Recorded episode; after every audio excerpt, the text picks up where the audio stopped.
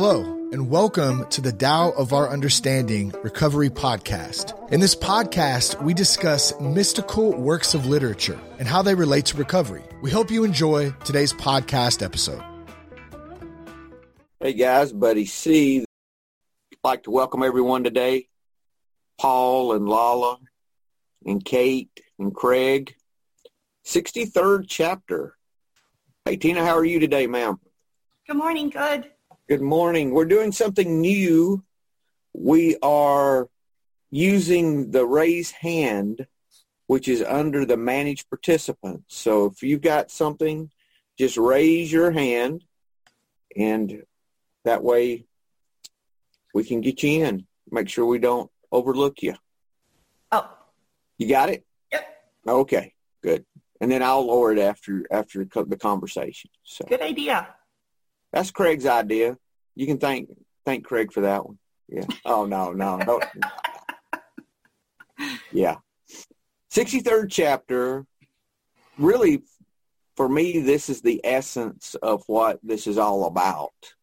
What I see in this chapter is the whole idea of this effortless effort, wu wei, and this is the whole reason I was ever interested in the Tao to begin with, is this chapter. Because I think the whole chapter is talking about how to practice effortless effort. Oh, I want to mention a book, a new book I got, which I would suggest everyone get this book. This is actually the translation, the, the book that Wayne Dyer used to do his translations. He references this in the front of his book, and it's the Tao Te Ching, the definitive edition by Jonathan Star. Jonathan Star is the author. And what he does is he takes every word and then puts out every possible translation or many possible translations for that word. So you could go through and make your own translation, which is what Wayne Dyer did, I think, from reading his thing. So it's really interesting when you read the different ideas you can get from from doing that. So it's really I would suggest there. I got it for like six dollars with shipping off of Amazon used. So I mean it's cheap, cheap to get to buy. There's a lot of old copies out there. So I would definitely recommend this. Kate, are you ready to read for us, ma'am? I am. All right. Have at it. All right, 63rd verse. First translation. Practice non-action. Work without doing. Taste the tasteless. Magnify the small. Increase the few. Reward bitterness with care. See simplicity in the complicated. Achieve greatness in little things. In the universe, the difficult things are done as if they are easy. In the universe, great acts are made up of small deeds. The sage does not attempt anything very big, and thus achieved greatness. Easy promises make for little trust. Taking things lightly results in great difficulty. Because the sage always confronts difficulties, he never experiences them. Second translation, act without doing, work without effort. Think of the small as large and the few as many. Confront the difficult while it is still easy. Accomplish the great task by a series of small acts. The master never reaches for the great, thus she achieves greatness. When she runs into a difficulty, she stops and gives herself to it. She doesn't cling to her own comfort, thus problems are no problem for her. Third translation, act by not acting, do by not doing. Enjoy the plain and simple. Find that great find that greatness in the small. Take care of difficult problems while they are still easy. Do easy things before they become too hard. Difficult problems are best solved while they are easy. Great projects are best started while they are small. The master never takes on more than she can handle, which means that she leaves nothing undone. When an affirmation is given too lightly, keep your eyes open for trouble ahead. When something seems too easy, difficulty is hiding in the details. The master expects great difficulty, so the task is always easier than planned. Therefore, even the sage treats some things as difficult. That is why in the end, no difficulties can get the better of him. Final translation. Keep still. Don't work so hard. Learn to appreciate everyday life.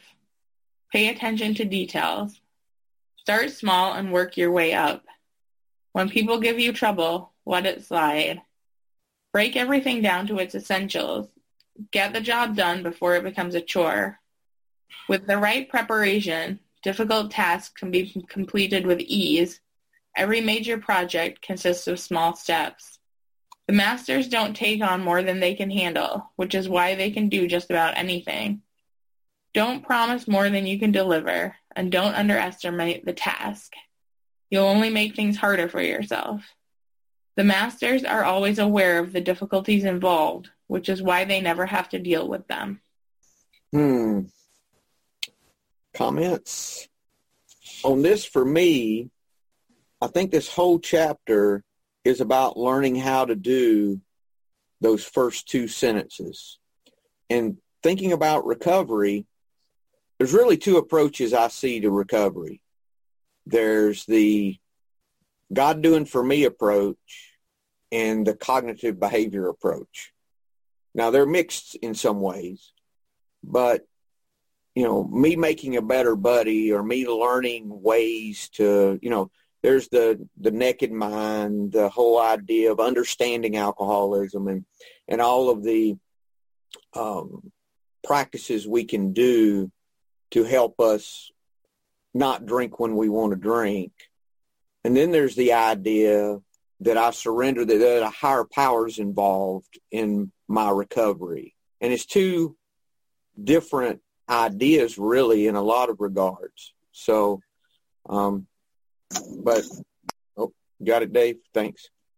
Uh, we'll talk about that some more, I think. But, uh, Craig, you got something, sir? Right. So I like the I like the doing without doing. That's that's probably one of my favourites. Um, the taste of tasteless that kind of got me to start with because I was, I was kind of wondering how can you taste something that's tasteless.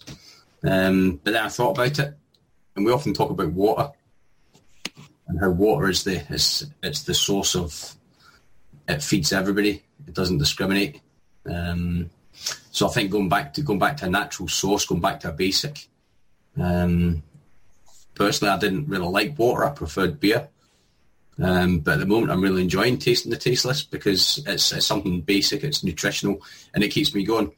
Um, I think I think the main thing I got out of Tasteless Tasteless was going back to basic, just not overindulging, just living with what I have, not over, not, not going for, for not, not, not what I don't deserve, but um, assessing whether it's a want or a need, um, and not overindulging. Just take what I, take what I have, and as long as that's enough. Um, and the doing the small things um, that reminded me of um, Admiral McRaven's commencement speech at the University of Texas. Um, he was talking about doing small things. Um, and one of those small things was making your bed. Um, I've actually got it, so just two seconds. What he said was, um, if you make your bed every morning, you'll have accomplished the first task of the day it will give you a small sense of pride and it will encourage you to do another task and another and another. By the end of the day, that one task completed will have turned into many tasks completed. Making your bed will also reinforce the fact that little things in life matter. If you can't do the little things right, you will never do the big things right. And if by chance you have a miserable day, you will come home to a bed that is made, that you made, and a made bed gives you encouragement that tomorrow will be better. If you want to change the world, start off by making your bed. So I think just by doing the small little things, it can accumulate. Um, rather than thinking about having one massive task to do, um, I know Buddy likes to use the how do you eat an elephant analogy. You do it in little pieces. You do it by bit by bit. Um, and it's the same with um, if you've got too much going on in your head and you think you've got all these things to do. It's you know it's, it's really good just to have a brain dump, get everything on a bit of paper and see see all your priorities, and then just take care of the things as as they come up. Um, and nine times out of ten, half the stuff that's on the list won't actually need done. It's just stuff that we that we think needs done. Um, so turning massive tasks into small little tasks has been instrumental for me, more particularly my recovery. Um, and it reminds me of a saying that I heard very, really early on. Um, I can do I can do anything, but I can't do everything. Um, so I can do anything that anything I can cho- I choose to put my mind to, but I just can't do it all at the same time. Thank you, Craig. How about this? See simplicity in the complicated. Yeah. So again, just just break things down. Just just don't think of it as a as one massive goal. Um, just just see it as simple tasks that you need to accomplish. Eating the elephant, Yeah. you know, a bite at a time. Mhm. Yeah. And I, I read Derek Lin, and Derek Lin takes this chapter, and most of it he's approaches it from a cognitive approach. You know, uh, that you know we take all these things, we divide them into small pieces so they're not hard for us to get accomplished. But in that, I'm really not seeing a lot of non-action. You know, I mean, it's still action. Uh, Tina, you have something? Yes. Um, yeah, I can see why you love this. This is this is this captivated me the whole all all the translation transition transitions and everything.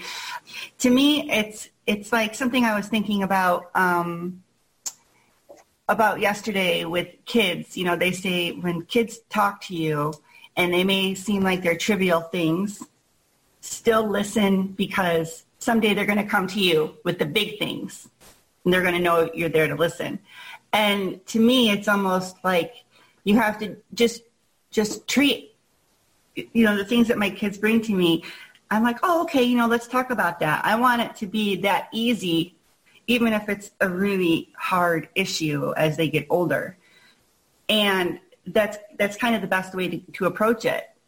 Um, and to me, I think a lot has to do with you know, we all have the answers in us. We just need to find them. Your kind of your first response, your first, as long as you're you're training your mind right, your priorities are in line, you're in tune with Tao, you're you're doing all these things that are going to keep you in line. That really your answer will come out and it'll be simple. We overcomplicate things in our head by overthinking, and so that's what I got out of it about just keeping the things simple by going with what we know to be true but then our ego gets in the way and it starts, what if this, what if that, what about this person, what, when really we already know the answer.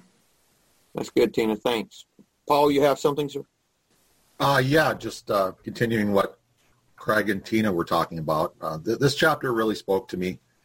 Uh, I guess maybe think of the acronym KISS, keep it simple, stupid.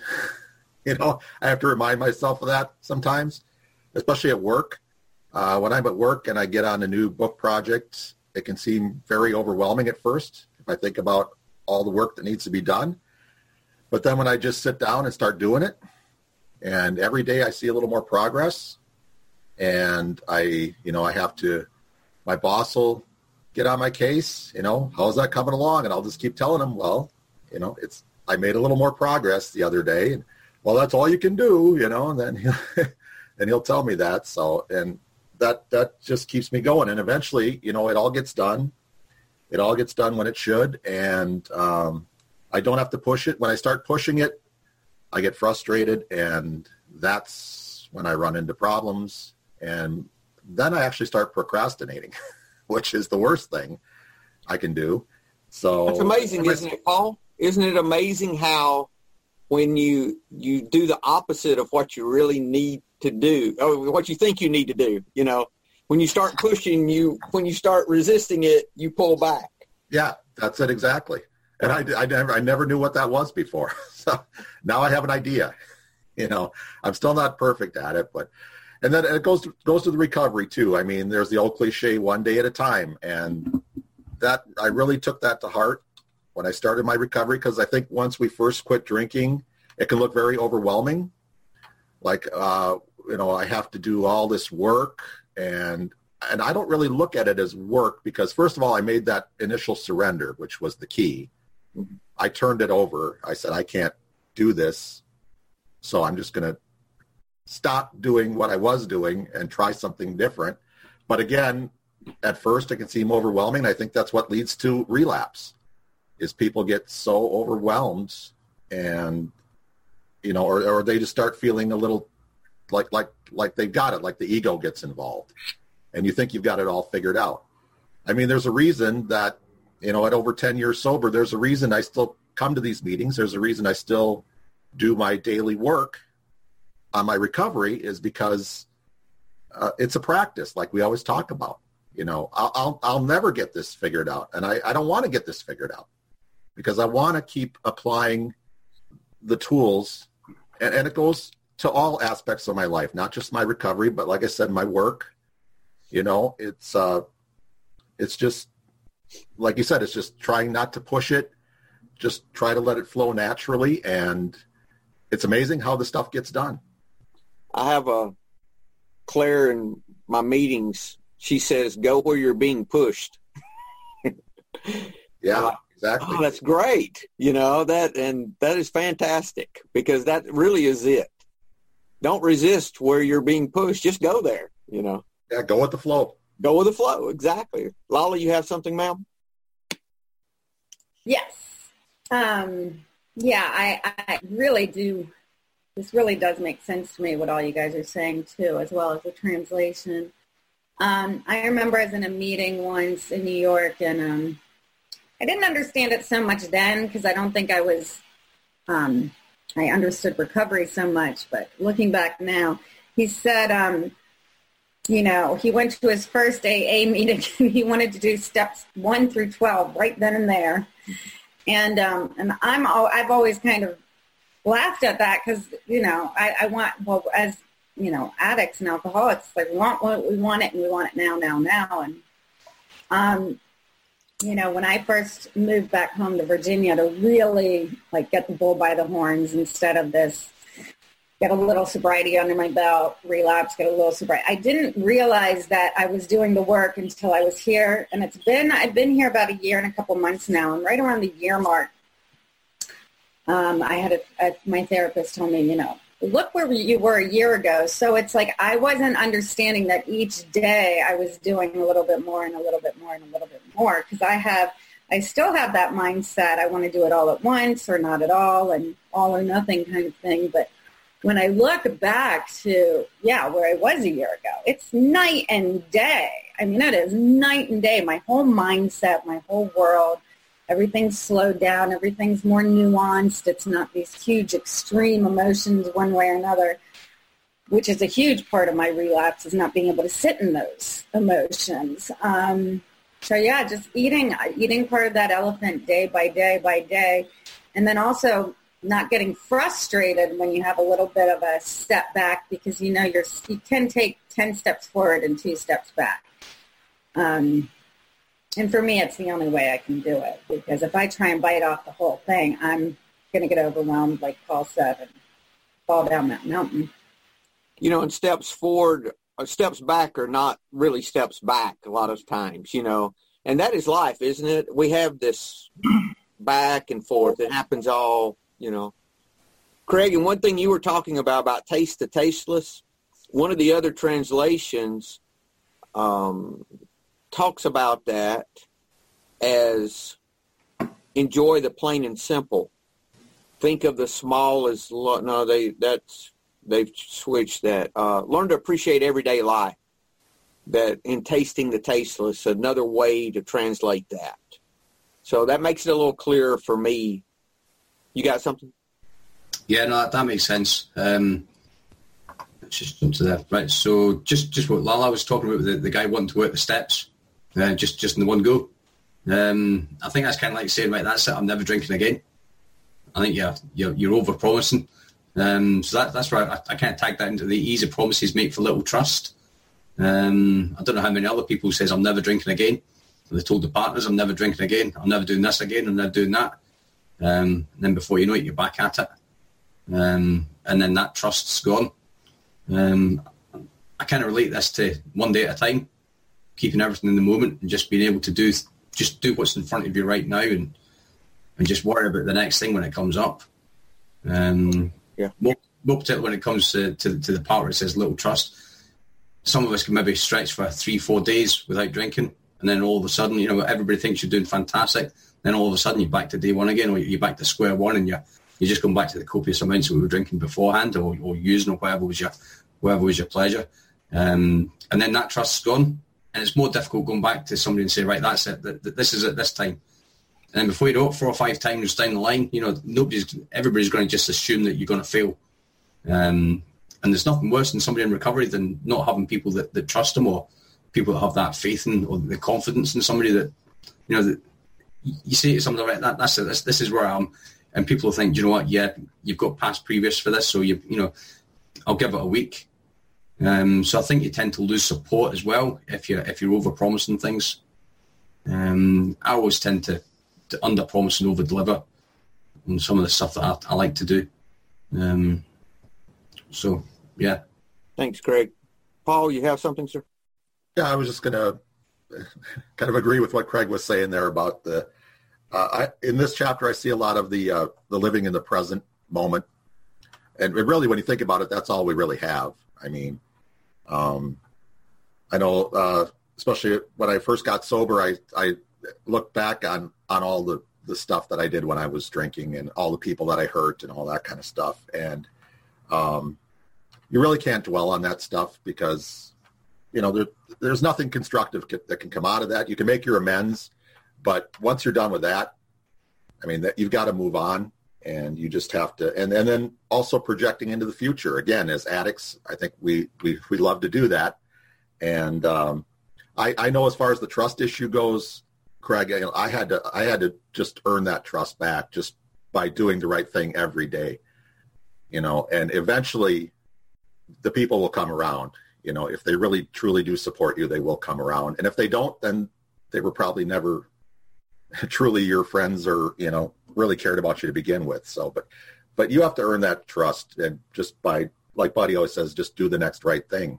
And that's all, that's all it comes down to. That's all we really can do. So I see a lot of that in this chapter, just living in the present. And I have to remind, remind myself of that uh, on a daily basis, several times a day. Hey, hey, Paul, why do you think in the first section there, practice non-action, work without doing, taste the tasteless, magnify the small, increase the few, reward bitterness with care or with kindness? Why in the world would that be there? That doesn't fit with the rest of this. Talking about little thing, you know, taking things when they're small. Where does rewarding bitterness with kindness fit in the conversation in the chapter? Gratitude, yeah. Yeah, I was going to say, uh, look at what you have. Don't think about the things you don't have.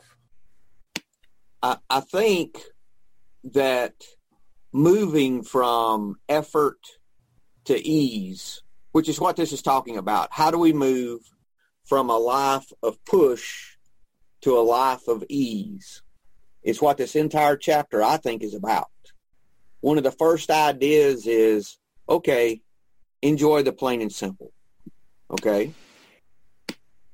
See the simple, the simplicity in the complicated. Okay? Take the, the, the complicated things and break them down and make them simple. When you see bitterness in your life or other lives, start rewarding that with kindness. It says reward it. We don't think of someone, you know, something bitter rewarding it. We want to punish it. I just realized it was reward. It's not re- like repay or, or like, you know, they're bitter. So we got to be kind to them, even though we don't want to be, you know, oh, they're bitter. We're going to reward them for being bitter by being kind to them. Lala? Yeah, I mean, that goes back to the Buddhist uh, thinking of, you know, these labels of good and bad. They're neither one of them is good or bad. I mean, it just is what it is. So if something is better, it just causes your reaction to make have you do this thing, but not put judgment on it. That's been a big, I mean, lesson for me this year is kind of trying to take yourself out of these labels of this is good and this is bad.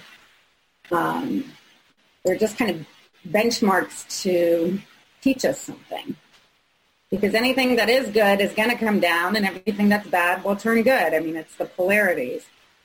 So instead of putting labels on them, reacting to them, judging them, it's just a way of um, giving us guidelines to a life.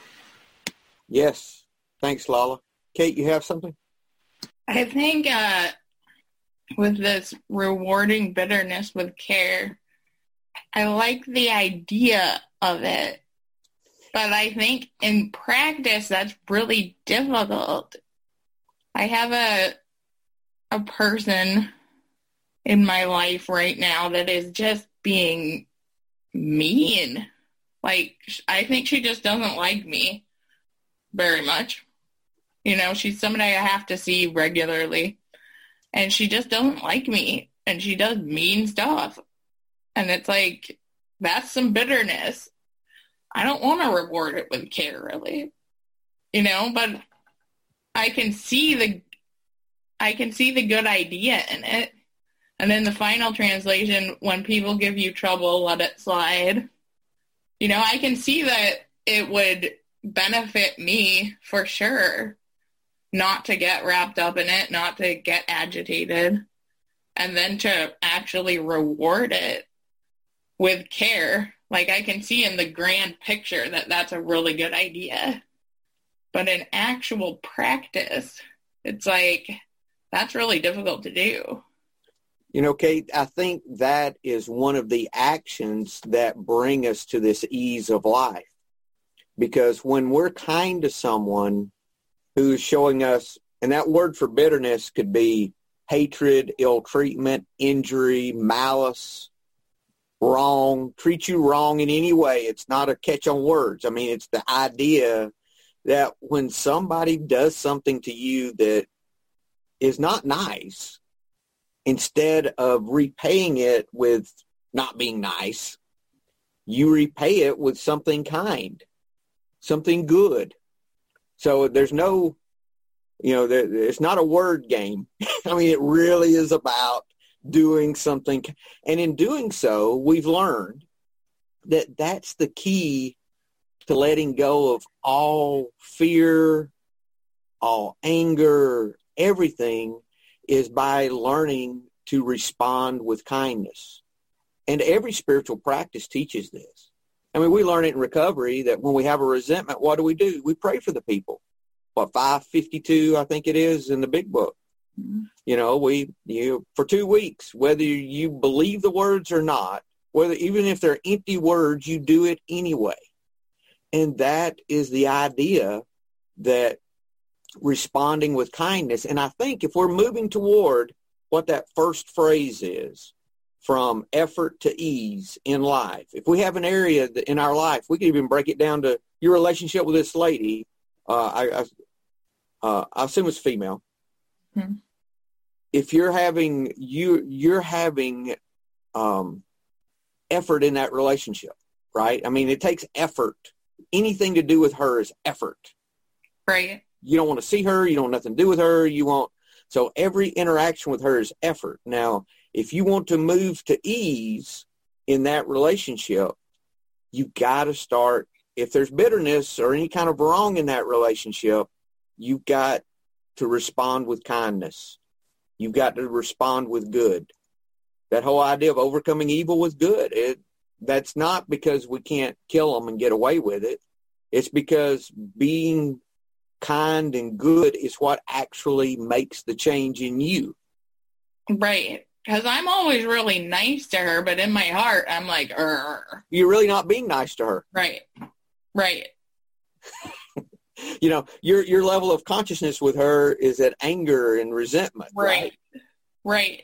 So if you can pull that level of consciousness up to more of a kind, up to love, or even acceptance, you're mm-hmm. getting into a positive area, and that's what how she's going to respond. And, and th- this is the thing: once you get there, it doesn't matter how she responds. It's unimportant at that point because you're okay with it. Paul. Yeah, what Buddy said there, uh, you, you do it for yourself. You don't do it for her. You do it for yourself, and you will feel a lot of relief. You know, if you can do that, Kate. I know it's I know it seems difficult, but you you really will feel lighter. See, Paul, that's where the small bits come in. You, you don't you can't do it all at once, so you do it in little ways first. You might hold the door for her, or you might just have a kind thought. So you could start with praying the will of God for her, which is neither good nor bad. I mean, I could pray that for Hitler himself. I'm not praying good things. I'm just praying the will of God. And then it can move. Like I have a scale I use for that. It's the will of God, good things, what I want. Then I might do kind acts for the person. And if I really can't get over it, I'll spend money on them. If I spend money on you, it's because I really have a resentment that I can't get over. but see, that's my scale. And that's how I've learned to get over these things. It's not about them at all. Tina? When I, when I, um, thank you for that. When I heard the word reward, that, and as you brought it up, I didn't realize that before. One thing that came to mind for me was to reward somebody when they treat you badly or with bitterness because it reminds you of where you could be. They obviously have things going on. They're overthinking. Their ego's in the way. And it's almost like, thank you for reminding me where I don't want to be and for reminding me how to be because it is a reminder. And I think we learn best when something is stirred in us. Uh, pain is the touchstone of all spiritual growth and nothing comes from comfort zones. So when somebody does make you uncomfortable, I always try to use those as opportunities to grow. And so when I see the word reward, that's what I think of is um, thank you for reminding me of where I need to be. And I think if you can look at it from that point of view, sometimes empathy falls in line with that and you think, oh, wow, you know, that person must be miserable or have something going on inside of them. Thanks, Tina. Paul? Yeah, just a kind word can go a long way. You know, you don't, you know, you don't have to buy them things, but not yet. Yeah, just a, that comes later, right, buddy? If but, you can't get over it, because the goal is not doing things for them. The goal is for you to be at ease. So whatever yeah, it takes for me to be at ease, I want to do it. Yeah, a lot of times if I have a problem with somebody, I'll just I'll just turn it around. I'll, like I said, I'll give them a kind word or you know ask them how their day is going, and all of a sudden, hey, all of a sudden you you notice a change in them. Does that help, Kate? Yeah, it does help. Why don't you try that some and let us know what actions you take and how that changes, if that starts changing, if it changes them or if it just changes you. Okay. Regardless, it's going to change you. Yeah. Which is how we move from practice into practicing non-action, practicing ease, but this rewarding uh, kindness, rewarding bitterness with kindness is a huge part of this. It's not just, okay, I got to do this in small sections. I got to do, you know, it's not this push, push, effort, effort, effort. It's learning how, for me, it's learning how to get my higher power involved in what's going on. Now, how this relates to recovery for me, I went six years in AA and could not stop drinking. I tried everything I possibly could. I did everything I was told. I worked the steps. I did everything. Except, in hindsight, I never learned how to really surrender. I never learned how to turn my will over to the care of God. And it took six years for me to learn how to do that and how to let go. And when I let go with my alcohol and quit trying, it started working. So that same quit trying, I think, is this same thing as this non-effort, non-action. It's the same idea. And I think a lot of a lot of people and a lot of times in areas of our life, we get stuck over here in the work, and we might put some things in place that help, but we're not free. We're really not at ease, you know. And I think the goal is to be at ease with all these things. Now, the master, going on down, the master never reaches for the great Now that word for reach means he never attempts the great. He never strives to be great. It's not that he's not trying to do everything he can do. It's just that his goal is not to be great. So he's great. This whole idea that, you know, it's not the pride, it's not the ego. We're just doing the next kind thing that we can do. And in doing so, we accomplish what we need to accomplish. So it's not that the master's not doing great things. It's just that he's not striving to be this great person. He's just being kind to the people around him. He's just doing what's in front of him to do.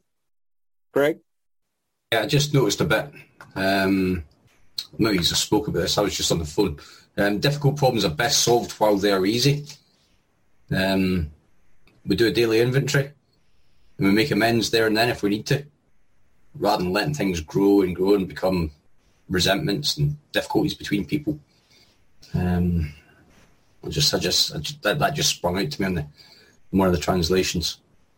Page eighty-four. Yes, Paul and Kate. Think about your situation. If you deal with it now, so much easier to deal with it now rather than later because it just grows, grows, grows. Maybe it's not you. Maybe she, maybe she doesn't have a problem with you. Maybe she has a problem with somebody else, and you remind them of her, them. It could be a transference thing. But when you dig down in those things, nothing's personal, really. Mm-hmm. I mean, even things my wife does. I mean, if she was married to anybody, she would respond the same way. It's not me that she's picking on. I mean, when you think about it, I, I don't know of anyone that's out, you know, spitefully after me. I mean, I'm just happen to be the person there, you know. So if you depersonalize that, you know, it's really easier for me. And and that's the thing with working uh, uh, when you when you do four step work and you see what's behind what's going on and you get it down to these little pieces, you realize a lot of times, oh, that's just a fear of whatever. That's all that is. And you surrender the fear and the rest of it just goes away. So how many times did you work a four step and you thought it was going to be this huge thing and when it was over you said, you know, that was not what I thought it was going to be. That wasn't as bad as what I thought it was going to be. It's so I wish I had done that before. I'm seeing head shake. So yeah, it's nod. So yeah, that's yeah. I mean that's the way it's always been with me. I was always relieved, not regretting. Same kind of thing, you know. How about this idea? And I love, love, love this. Uh, in the second translation, the last stanza, when she runs into a difficulty, she stops, she gives herself to it, and she doesn't cling to her own comfort. Thus, problems are no problem for her. And the one note on this from Stephen Mitchell on this chapter is when she runs into a difficulty, he says that means a difficulty is like a letter with her address on it. like, what the fuck does that mean? A letter with her address on it. And I, I read this chapter. I have a, a sponsee and we go through the Tao, Tao Te Ching, and we talked about this chapter a while back. Zach E. tried to get him on the podcast. He's just, he's so great with this. And I said, what does that mean? And we talked and talked about it. And and what he concluded, which uh, I, made sense to me, was it's just something drawing your attention. So the difficulty we think is this huge thing. No, it's just what's drawing your attention in the moment. So whatever's drawing your attention, you just give yourself to it. You don't project, just like we were talking about being in the now. Because, you know, when you think about it, if all of our problems originate in fear, which I think they do, I've not seen any issue I've had that did not eventually, if I worked it down, did not get back to either me a fear of losing something I had or not getting something I wanted. It goes back to that if I go far enough down. That's only in the past or the future. It's I never have really have fear in the actual moment. Um, so giving myself to it, not clinging, So nothing's a real problem. Tina? I think when it resonated with me when you said that that they talk about it uh, being addressed to you. Um, I was in a workshop last night, and the speaker kept saying, "This, this was intended for you. Every difficulty that you go through is in. I can't remember the exact words. I had it a minute ago. Intended for you, to teach you something specifically." And so that made sense to me when you said that, that with your name on it, this exact problem is in your life to teach you something and to show you something. Um, and yesterday I was at the Goodwill and sometimes tight space gets tight and there was a woman who was kind of boxing me out a little bit or just really in there and like I kind of flared up and I just thought I felt intimidated. I'm like, you know what? Just keep, just don't move. Don't let her back you down. Just keep doing your thing. And then she just said, $21. I said, what? She said, that's how much this coat is. Is that, isn't that crazy? And, and I thought she had no clue what she was doing. It, I think it was a cultural thing. She had a strong accent and I perceived it as a threat. But her, that's just how they are. That's just probably normal, fine behavior. And I was interpreting interpreting it as crazy, but it's when our ego gets in the way and we start making all these interpretations that we do damage to ourselves when it didn't even need to be there. Right, Tina, that's good. How many times have you gotten mail and it was addressed to you and you you stressed over it and then once you opened it you said, "Oh, this isn't nothing. Why was I even concerned about that?" Or that letter from the IRS, you know, you said, "Oh shit, what is this?" And you open it before you even get over to the counter, right?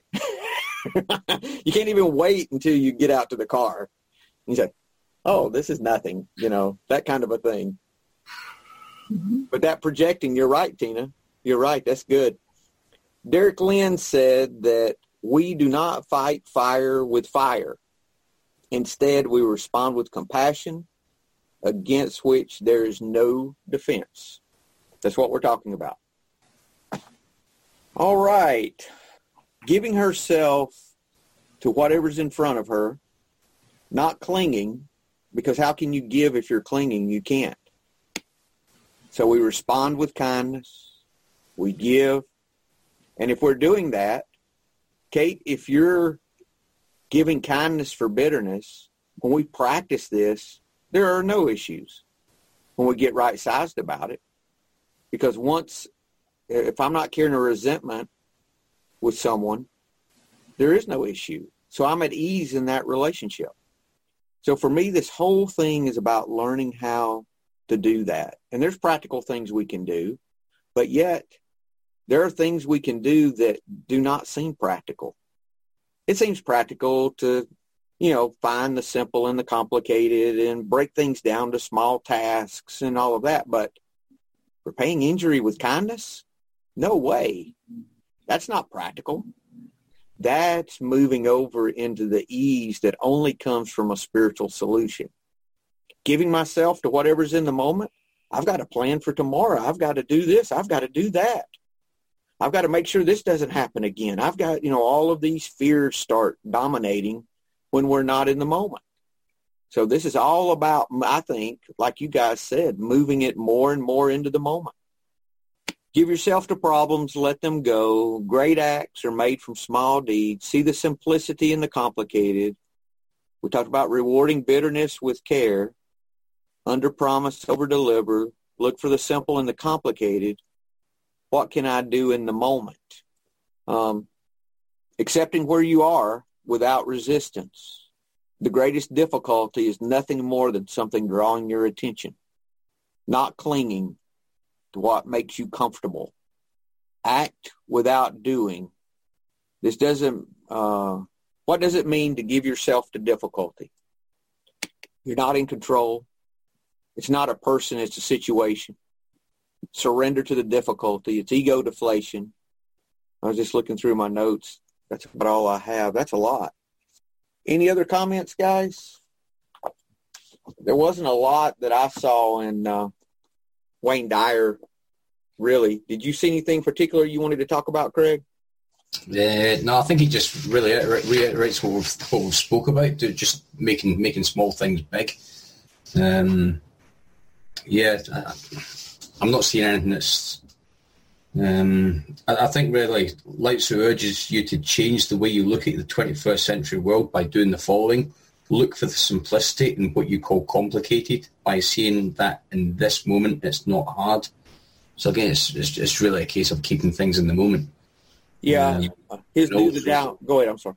Yeah, and also Paul touched on it as well. Um, he um, Stephen Mitchell gave Wayne Dyer his definition of insanity, which was to believe that you need what you don't have is insane. Um, and Dyer added, believing that you can't be content and happy now because your future appears to you to be difficult as another info- another form of insanity. Um, so appreciation, gratitude for what you have, and you know, you know, just just keeping things in the moment. You know, that's the thing. Being the now, you know, is really the big part of this. Is breaking this down because if we're in the past, we, fear lives in the past and in the future. Fear rarely rarely lives in the now. So, if we're in the past and the future, there's no way to be at ease it's impossible. It's impossible. Any closing comments, guys? Paul, you have something? Yeah, I was just going to say, uh, what's what, what is one of the biggest fears? The fear of the unknown, right? And that that's the future. The future is unknown. I mean, we can guess at what's going to happen, but we don't really know. And learning to live in the now really takes care of that, you know. yeah, yeah. If you let go of that fear, boy, that's a big, big thing right there. So. Yeah, Craig just takes us back to the old adage there's two days you can't do anything about yesterday and tomorrow.